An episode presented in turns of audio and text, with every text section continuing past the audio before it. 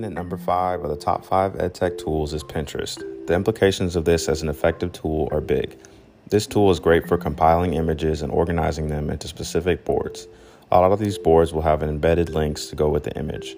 Overall, this is a solid tool and we give it a three point five out of five. Coming in at number four is Padlet, a tool that reminds me of more substantial and creative notes applications similar to Apple Notes or Evernote.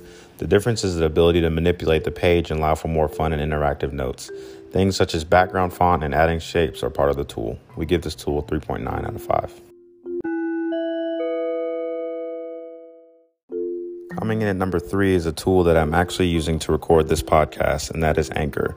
This is a very easy to use application that is available across most platforms. It has guided steps to add music and create a podcast and publish all for free. This tool earns a four out of five stars.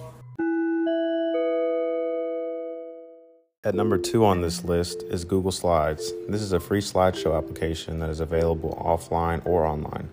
This tool offers the majority of tools that are offered on Microsoft PowerPoint, bringing this tool to a four point five out of five. Finally, at number one on our list is Google Docs. This tool is essentially a Google version of Microsoft Word. Like Google Slides, this tool can be used on or offline and is completely free, earning it a five out of five on our list.